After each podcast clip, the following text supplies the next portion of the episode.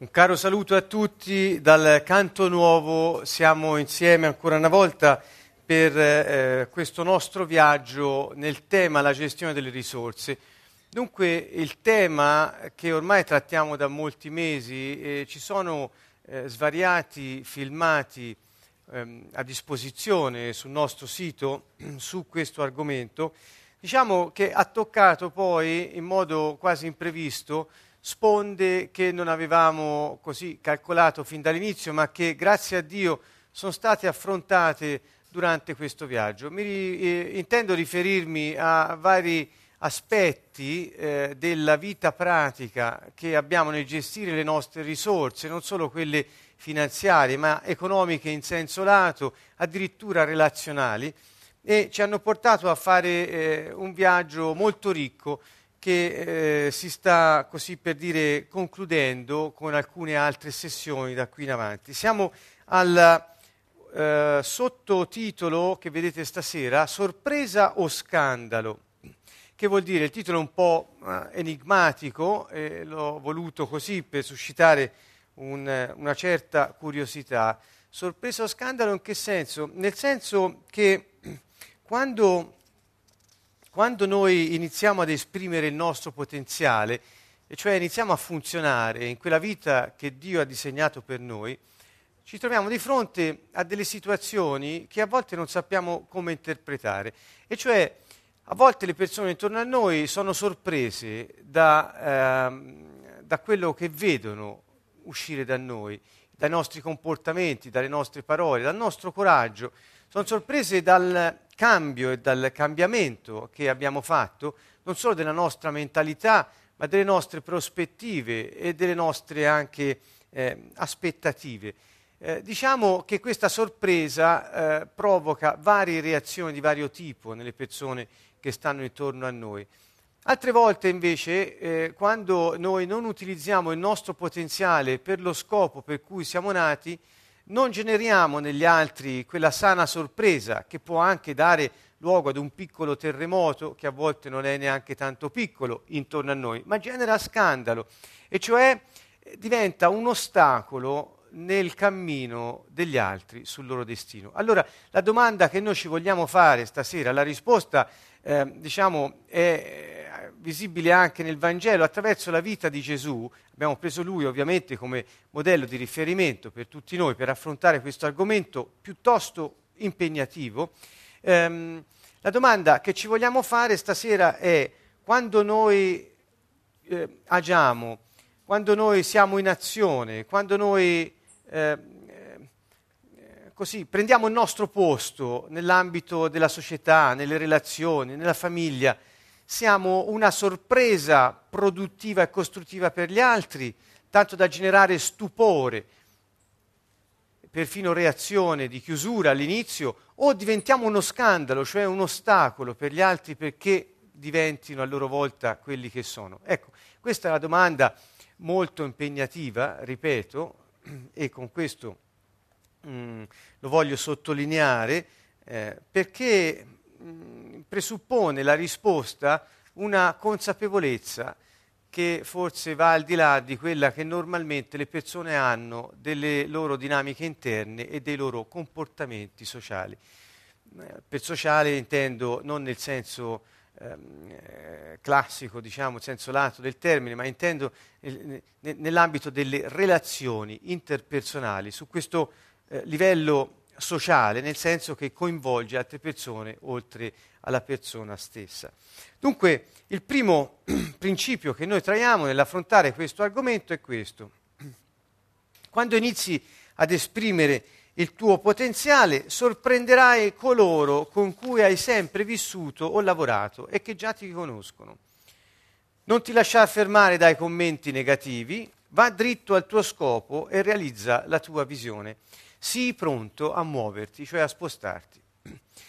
Uno può dire, vabbè, è un principio, diciamo, ehm, a volte conosciuto, a volte ignorato dalle persone, ma parte da un presupposto, come vedete, quando inizi ad esprimere il tuo potenziale, quando cioè inizi a funzionare per quello per cui sei nato. Io intendo questo quando dico inizi ad esprimere il tuo potenziale, cioè tutto quello che Dio ha messo in noi nel momento in cui ci ha creato e ci ha messo su questo pianeta per vivere la vita che eternamente Egli ha pensato per noi su questa terra, succede qualcosa.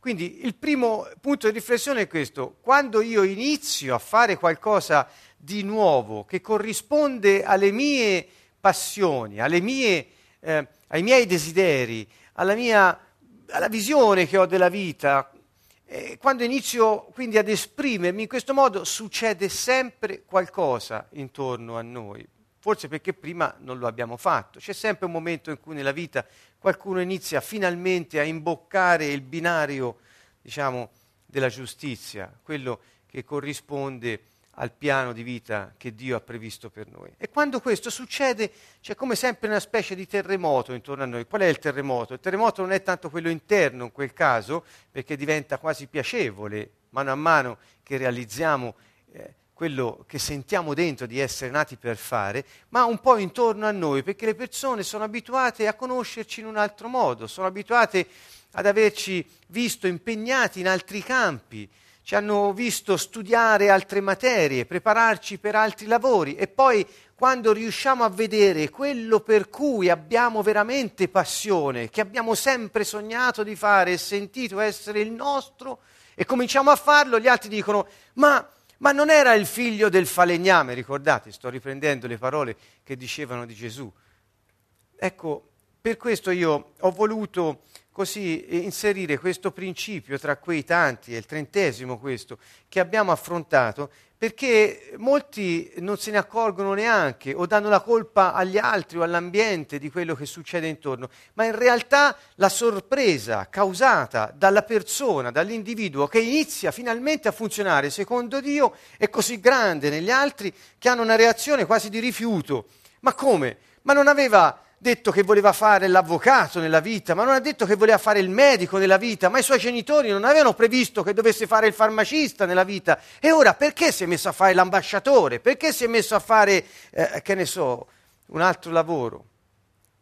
Cosa sta dicendo di così profondo quando invece la sua vita non aveva dei sobbalzi piuttosto eh, eh, importanti? Ecco, e via dicendo, varie frasi, poi ne potete aggiungere tante altre. Noi non abbiamo nel proporvi questo aspetto dello spaccato della vita nostra e di Gesù una soluzione definitiva, anche se nella vita del Signore noi troviamo uno sviluppo di questa sorpresa che Egli ha generato, del rifiuto che ne è conseguito e poi della soluzione benevola che Dio ha avuto per coloro che erano rimasti sorpresi eh, da quello che era successo. Ripeto, parlo di sorpresa e non di scandalo. Eh, quando una persona inizia a funzionare, le persone intorno a quella persona sono sorprese, non scandalizzate. Perché? Perché la parola scandalo, che viene dal, da, dal greco eh, e che noi abbiamo, diciamo, utilizzato in italiano, vuol dire ostacolo. Scandalo vuol dire eh, eh, tipo la pietra d'inciampo, qualcosa che ti si mette davanti sulla strada che sei chiamato a percorrere e ti impedisce di proseguire oltre. Uno scandalo è un blocco al tuo cammino. Quindi quando Gesù provocò scandalo nella sua famiglia perché iniziò a funzionare pubblicamente per chi egli è, eh, in questo momento i suoi familiari ebbero una reazione che per molti è di scandalo, ma in realtà fu di sorpresa, perché il Signore che funzionava non era un impedimento allo sviluppo della vita dei suoi familiari secondo il progetto di Dio, non era un ostacolo al loro progresso spirituale ed anche non spirituale, nel senso eh, sotto tutti i profili, bensì era una sorpresa che non erano pronti ad accogliere, perché quando noi cambiamo, quelli che sono intorno a noi non ci stanno tanto comodi. Vedete, nelle nostre relazioni e nelle modalità che abbiamo di metterle in atto, siamo soliti un po' sia nella famiglia senza sceglierseli i partner perché ce li troviamo già fatti, insomma, la famiglia diciamo, non si sceglie, è un vincolo di sangue e ci troviamo i familiari che ci troviamo. Eh, e io dico grazie a Dio perché è Dio che ci mette in una famiglia, eh, allora dico, quando intessiamo anche relazioni esterne, ci scegliamo invece le persone con cui avere relazioni, in un modo o nell'altro impariamo ad avere a che fare con le persone ehm, non tutte nello stesso modo, ma scegliendo quelle che più sono adatte al modo che abbiamo noi scelto di avere per raggiungere quello che vogliamo nella relazione. Quindi in qualche modo si instaurano delle abitudini relazionali, cioè modo di essere, modo di comportarsi, modo di esprimersi, modo di reagire e di agire, che sta bene un po' a tutti e due. Quando questa specie di eh, piattaforma comune nel comportamento relazionale è stabilita ed è stabile, la relazione ha un andamento prevedibile, e cioè nel bene o nel male, nella pace e nella tempesta, sappiamo che poi l'altro si comporterà in un certo modo, in qualche modo abbiamo la bussola in mano perché abbiamo sperimentato il rapporto relazionale. E quando questo rapporto invece non può più essere mantenuto sul piano di quella prevedibilità di cui ho parlato, la persona che si trova le carte eh, cambiate in tavola resta sorpresa, resta spiazzata, resta senza più la piattaforma di sicurezza delle dinamiche, dei giochi psicologici che avevano regolato il loro modo di stare insieme.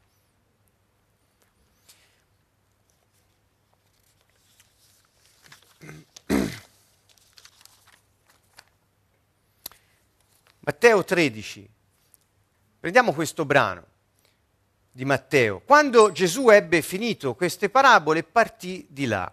Recatosi nella sua patria, ecco che va nella sua patria, insegnava nella loro sinagoga, così che si stupivano, vedete, stupore, e dicevano, da dove gli vengono tanta sapienza e queste opere potenti? Ma non è questo il figlio del falegname? Sua madre non si chiama Maria, i suoi fratelli non si chiamano Giacomo, Giuseppe, Simone e Giuda, e le sue sorelle non sono tutte tra di noi. Da dove gli vengono tutte queste cose? E si scandalizzavano, nel senso erano sorpresi e spiazzati, non nel senso che erano impediti nel proseguire sulla via di Dio, erano impediti, ed è in questo senso lo scandalo che possiamo provocare quando cambiamo secondo Dio, erano impediti nel continuare ad avere quella relazione che fino ad allora avevano intessuto con la persona che avevano avuto davanti. Il Signore inizia un ministero pubblico, inizia a fare delle cose, inizia a dire delle cose che sono diverse da quello che ha sempre fatto. La reazione dei suoi familiari e di quelli che erano con lui è di non riconoscerlo più perché si comporta in un modo diverso, perché mette in pratica delle parole, delle azioni che sono potenti addirittura e non tornano con quello che erano abituati a vedere e pensare di lui. Sai, spesso proiettiamo sulle persone e pensiamo di aver ipotecato il futuro anche della relazione proiettando sulla persona quello che ci aspettiamo che la persona faccia o dica. Ma Gesù disse loro, un profeta non è disprezzato che nella sua patria e in casa sua. E lì, a causa della loro incredulità, non fece molte opere potenti. Questa parola incredulità vuol dire della loro sfiducia. Sfiducia. Dunque, cari amici, che vuol dire che un profeta è disprezzato in patria e in casa? Vuol dire che laddove una persona inizia ad essere profetica, e cioè inizia a vivere quel piano di vita che Dio ha preparato per lui o per lei, in patria in casa, cioè dove lo conoscono, dove avevano di lui quel ricordo eh, di prima, c'è una sorpresa, c'è una, eh, un, un, uno scandalo nel senso che quella relazione non potrà più essere uguale. Manca la sicurezza relazionale per come era stata costruita. E quindi che cosa succede? Succede che chi si trova senza più il partner che aveva pensato di avere inizia a protestare, addirittura rifiutandolo. Ecco che cosa ci vuol dire questo. Perché abbiamo preso questo passo? Perché Gesù ha iniziato, riguardiamo sul, sul principio, ha iniziato ad esprimere il suo potenziale pubblicamente, ha iniziato con le sue opere di predicazione, di annuncio del regno dei cieli, con le sue opere potenti di guarigione e di liberazione. Ha iniziato a diffondere una cultura, cultura, diversa e comportarsi in modo diverso. Quindi ha sorpreso coloro con cui ha sempre vissuto, quelli della sua famiglia, ma non, ma non si comportava in modo diverso, ma non è il figlio del falegname e di Maria, ma non sono i suoi fratelli. E perché ora è così diverso? Che cosa è successo? Gesù ha iniziato a pubblicamente manifestare quel potenziale, quella vita che fino ad allora i suoi più cari, più vicini non l'avevano vista. Quindi, ecco, non ti lasciare fermare dai commenti negativi. Gesù non si è messo a discutere, a cercare di convincere. Ascoltate, questo è importante, perché quando qualcuno di noi inizia a sentire la sua passione, credere in, ne, nella potenza che Dio ha messo in noi e inizia a fare quello per cui sente di essere nato e lo sa, perché Dio poi dà conferme continue e ti porta sulla strada del tuo scopo, quando inizi a fare questo, quelli intorno a te, è inevitabile che si sentono cadere il terreno sotto i piedi. Ma come? Ma non era? Ma non era? E cominciano a domandarsi, fino a rifiutarti, perché non sei più come loro vogliono. Questo te lo devi aspettare.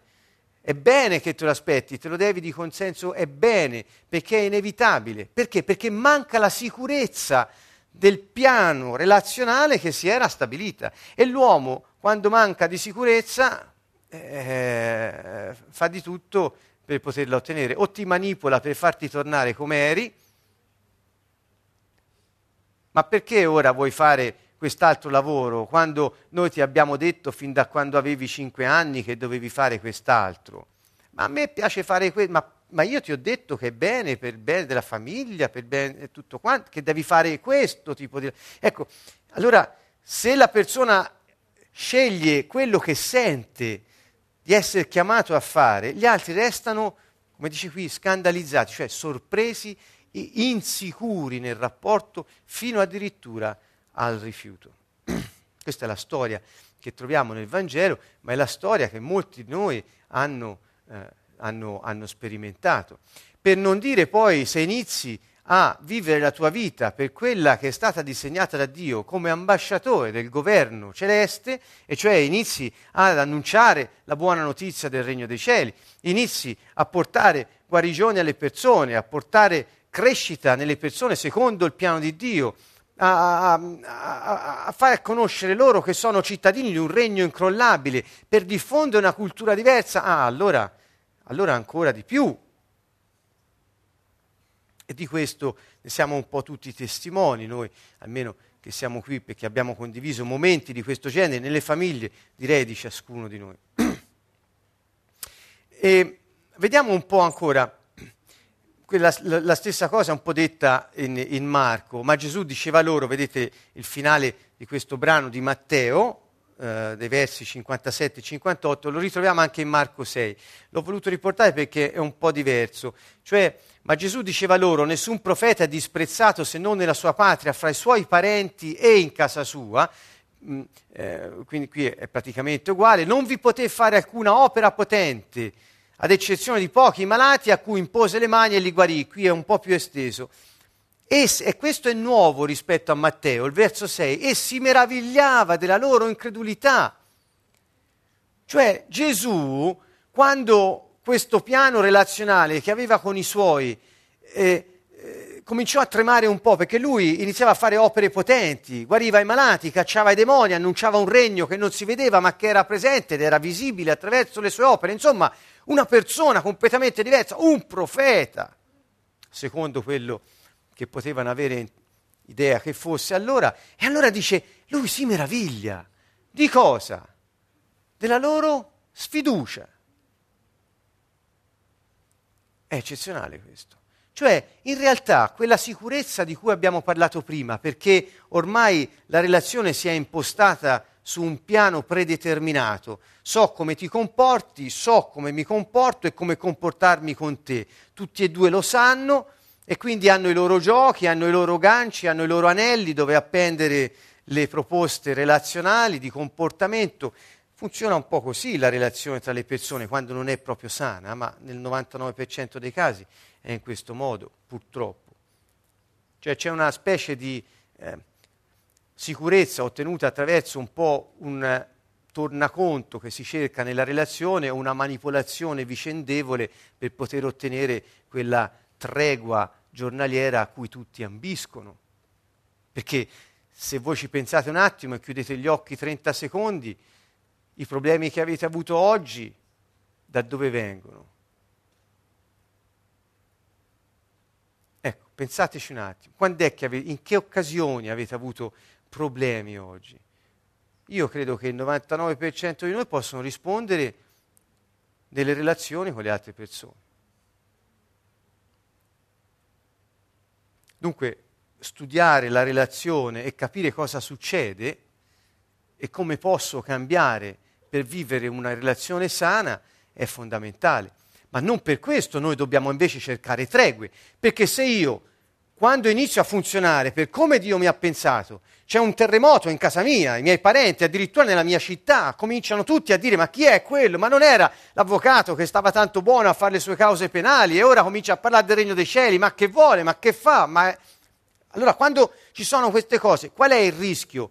Che per compiacenza o per paura torni indietro, perché perdi la stima degli altri, perdi la possibilità di avere la relazione che avevi con gli altri. In altre parole, hai sfiducia che tu possa funzionare senza di loro o nonostante loro. E al contrario Gesù qui vede la sfiducia dei suoi parenti e dei suoi familiari, dei suoi concittadini. Perché sfiducia? Perché Uh, lui era ovviamente diverso da, quello, da come lo avevano visto sempre, ma faceva delle cose che solo un profeta e poi dirà solo Dio può fare. Per cui, se ti meravigli che io sono cambiato, riconosci il cambiamento che è l'avvento del regno dei cieli per quello che io faccio. Non giudicare dal tuo punto di vista egoistico perché non torna più con le tue aspettative cioè che io sia quello che sono sempre stato, almeno te non rischi niente con me quando ti relazioni. Al contrario, guarda quello che faccio, guarda il frutto che porto, guarda Dio che opera nella mia vita e se Dio è presente nella mia vita e tu hai una relazione con me, Dio ti tocca attraverso di me. È questo che diceva, la loro incredulità, perché vedevano cose potenti eppure cercavano quella sicurezza egoistica e manipolatoria di una relazione insa- malsana. Ecco perché spesso abbiamo attorno a noi delle persone che sono piene del Signore e che, e che, e che ti, ti posso, hanno la soluzione per te, cioè il Signore opera attraverso di loro, eppure siccome non sono nella piattaforma della tua sicurezza, le rifiuti solo per paura. Queste sono alcune delle riflessioni che io stasera vi voglio, anzi vi sto proponendo con questo semplice eh, eh, appunto, metodo che ha, non è altro che prendere brani del Vangelo e trarne dei principi, vedendoli applicati alla nostra vita. È una cosa che possiamo fare tutti, io vi do solo degli spunti, anzi io mi auguro che chiunque guarda questi video o sente questi file audio, senta, o, o è qui presente in questo momento, senta quel desiderio di fare altrettanto. Queste non sono cose esaustive, sono, sono delle riflessioni mie che propongo come punto di partenza. Allora, eh, questo è un po' impegnativo, vediamo se ci arriviamo dopo. Um, qui, c'è, uh, qui c'è in Giovanni, nel Vangelo di Giovanni, un'altra reazione. Guardate, perciò i suoi fratelli gli dissero a Gesù, parti di qua e vai in Giudea affinché i tuoi discepoli vedano anch'essi le opere che fai tu. Perché nessuno agisce in segreto quando cerca di essere riconosciuto pubblicamente. Se tu fai queste cose, manifestati al mondo, poiché neppure i suoi fratelli credevano in lui. Vedete che modo di agire, di pensare, avevano un fine ulteriore. Allora questo è il secondo punto.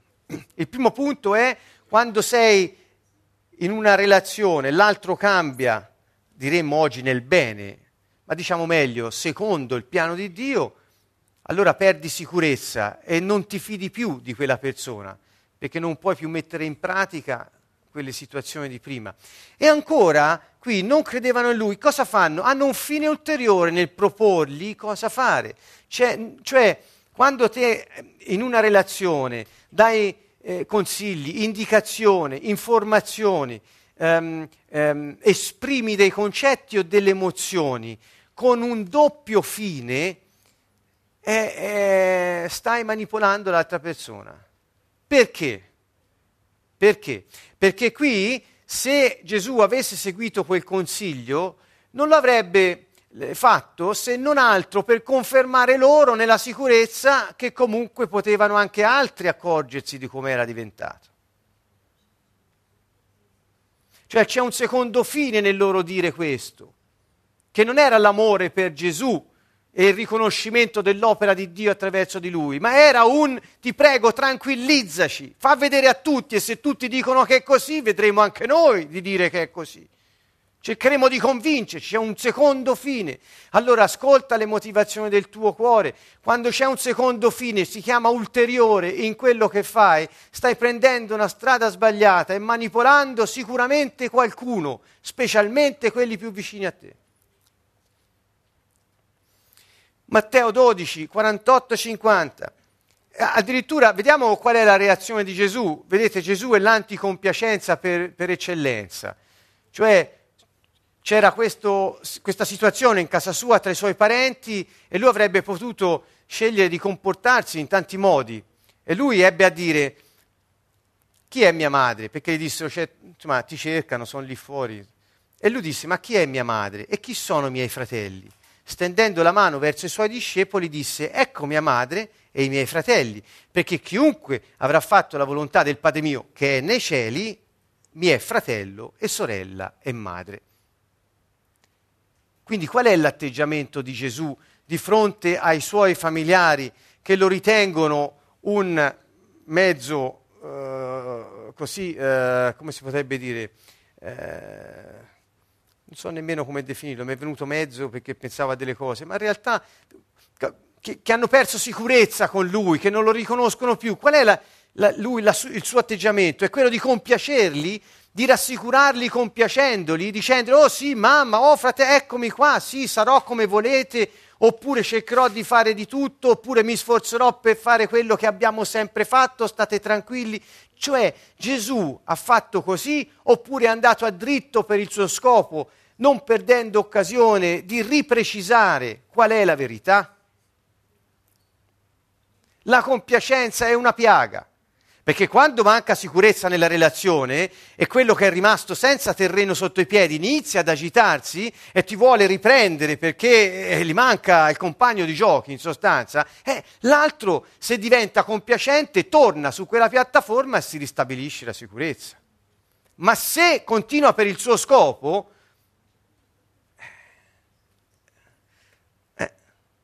è sicuro di quello che fa, ha coraggio, ha fiducia e sa che il mondo è molto più grande di casa sua. Ecco, io volevo solo portare una riflessione su quello che Gesù ha detto e ha fatto in relazione a questo problema di famiglia, un problema in casa. I tuoi come ti vedono? Sei cambiato? Sei cambiata? Prima domanda perché molti dicono gloria a Dio, gloria a Dio, ma in realtà sono sempre gli stessi e quindi è meglio che insomma, eh, eh, rivedano eh, alcune, alcune, forse non hanno fatto esperienza di quel Dio a cui dicono gloria a. Ma se sei cambiato, se inizi a funzionare nel tuo scopo, manifesti il tuo potenziale, inizi ad essere quell'ambasciatore di quel regno meraviglioso che Gesù è venuto a riportare, gli altri necessariamente, inevitabilmente cominciano a sentirsi mancare, ma è una cosa normale, è una cosa normale. Quando questo è successo nella famiglia di Gesù, Gesù ha avuto queste, è andato a dritto, non si è fermato e si è meravigliato di quanto avessero sfiducia E poi che cosa è successo? Sotto... E, poi, e poi c'è la meraviglia, perché nonostante quello che successe quando Gesù iniziò il suo ministero pubblico, in casa sua ci fu un mezzo terremoto, e poi sappiamo che invece tutti quelli della sua casa non solo credettero in lui, ma anche diventarono il quartiere generale della nuova alleanza. È un fuoco di paglia quella roba. Quel terremoto è finto. Perché è soltanto un attimo di smarrimento e quella sorpresa che smarrisce, quello scandalo che gli impedisce di funzionare come prima. Grazie a Dio. Guardate, Atti 1,14 dice, tutti questi perseveravano concordi nella preghiera con le donne e con Maria, madre di Gesù, e con i fratelli di lui, quelli che prima dicevano, ma, ma cosa stai facendo? Che erano impauriti, spaventati dall'insicurezza. E ancora Paolo ci ricorda in Galati 1,19, non vidi nessun altro degli apostoli, ma solo Giacomo, il fratello del Signore. Quindi li ritroviamo il quartier, lo ripeto, il quartier generale della nuova alleanza, di, di quella eh, che aveva riportato Gesù all'inizio, quel, quel, nucleo propulsore, furono proprio, si legge, c'erano Maria, madre di Gesù, con i fratelli di lui, erano tutti insieme concordi nella preghiera, una cosa eccezionale. Dunque, con questo voglio dirvi, scoprite qual è la vostra passione, qual è l'incarico e qual è la visione che avete per la vostra vita, cosa siete chiamati a fare, per cosa vi sentite equipaggiati, dotati. Non abbiate paura di farlo, nonostante le opinioni degli altri, nonostante le imposizioni degli altri, nonostante i preparativi diversi che altri avevano fatto per voi. Andate avanti. Siate disposti anche a spostarvi come faceva Gesù, si muoveva non temete degli, dei terremoti relazionali, specialmente in famiglia, generati eh, da questa momentanea insicurezza. Perché se tu cambi secondo Dio, gli altri poi, prima o poi, vedranno Dio in te e verranno dove sei te. Ma se tu scendi sul loro piano in quel momento di smarrimento, non torneranno mai più con te sul piano di Dio. È una grossa responsabilità quando cambi e trema la terra, resta saldo sulla roccia perché quella non si spezzerà. Quando poi gli altri vedranno Dio in te perché lo Spirito Santo gli aprirà gli occhi, loro verranno su quella roccia. Ma se tu per paura e compiacenza, quando c'è il terremoto, salti sulla sabbia, affonderai con loro quando sarà il momento. Ecco, e questo non vale solo per il cosiddetto ministero, questo vale per ogni cosa che siamo chiamati a fare nella vita. Io ho parlato di lavoro, quanti giovani rinunciano per compiacenza verso i genitori a fare quello per cui sono portati, quanti si fanno tagliare le ali pur di, non, pur di avere una tregua in famiglia, nelle relazioni più care perché sono stati abituati a fare sempre così, non hanno conosciuto il Signore e restano intrappolati dai piani che qualcuno ha fatto per loro, al di là di Dio e al di là di loro. E per questo vi, vi, vi, esorto, vi invito proprio, scoprite la vostra passione, quella che Dio ha per voi e ha messo in voi, e andate avanti. Siete la speranza di quelli che vi stanno intorno. Noi siamo la speranza di chi ci sta intorno e quando facciamo luce, cioè ci comportiamo secondo giustizia, perché fare luce vuol dire questo, il nostro comportamento secondo Dio è luce. Par- Gesù parlava dei comportamenti. Quando noi facciamo luce, gli altri al momento restano abbagliati, ma prima o poi riconoscono il Signore. Prima o poi riconoscono il Signore. Prima o poi lo riconoscono. Ma se noi cerchiamo la tregua, è la fine. Cioè scenderemo sul livello della sicurezza relazionale secondo il mondo, non secondo Dio, e continueremo a dipendere dalle opinioni degli altri. Bene, passo a un altro principio perché l'ora è, è, è già tarda, molto velocemente, eh, questo era lo scandalo. Porre, eh, quando è che invece siamo scandalo nel senso di ostacolo sul cammino che Dio ha previsto per gli altri? Di là Gesù era scandalo per il cammino di bugia, satanico, e cioè non puoi più continuare a manipolarmi. e per chi manipolava diventa uno scandalo, cioè un ostacolo a continuare quella manipolazione. Al contrario, qui rischiamo di diventare uno scandalo, cioè un ostacolo sul cammino che Dio ha previsto per le persone, quando, quando noi non funzioniamo secondo il nostro potenziale e lo scopo che Dio ha per noi. Al contrario, quando noi restiamo in quella compiacenza, restiamo in quella simbiosi, restiamo in quelle modalità ribelli nei confronti degli altri, pur di tenerli legati a noi, di non perderli, cioè non perdiamo gli affetti e, e pur di non perderli perdiamo la nostra vera vita e viviamo una vita di menzogna, in quel caso dove sembriamo buoni, dove sembriamo bravi, dove ci possiamo sentire dire hai fatto bene, in realtà diventiamo un ostacolo perché gli altri possano vedere Dio all'opera nella tua vita e quindi non incontrarlo, non vedere la luce. Non porre ostacoli sul cammino di chi vuol fare le cose giuste, non essere un inciampo per gli altri. Gesù disse ai suoi discepoli: è impossibile che non avvengano scandali, cioè è impossibile che le persone, molte persone, siano di ostacolo di, per, per, per tante altre. Ma guai a colui per colpa del quale avvengono. Sarebbe meglio per lui che una macina da mulino gli fosse messa al collo e fosse gettato nel mare piuttosto che scandalizzare uno solo di questi piccoli. State attenti a voi stessi. Ecco perché noi diciamo a tutti che quando si incontra il Signore inizia un processo di cambiamento totale, ma il cambiamento che è lo Spirito Santo in noi, che poi lo mette in pratica, è qualcosa che richiede il coraggio di guardarsi dentro, di, di conoscersi e del coraggio anche di continuare a cambiare giorno dopo giorno, fidandosi di Dio, perché Lui sa quello che è meglio per noi e per gli altri. State attenti a voi stessi, perché se non cambi secondo il piano di Dio, diventi un ostacolo per gli altri. Un ostacolo per cosa? È sul loro cammino che Dio avrebbe ha previsto per loro e che gli ha proposto, ma lo propone attraverso di te spesso il cammino per gli altri, l'incontro con il Signore. Pensate solo a questo, poi mi fermo, ma egli voltandosi disse a Pietro, lungi da me Satana, lo chiamò Satana.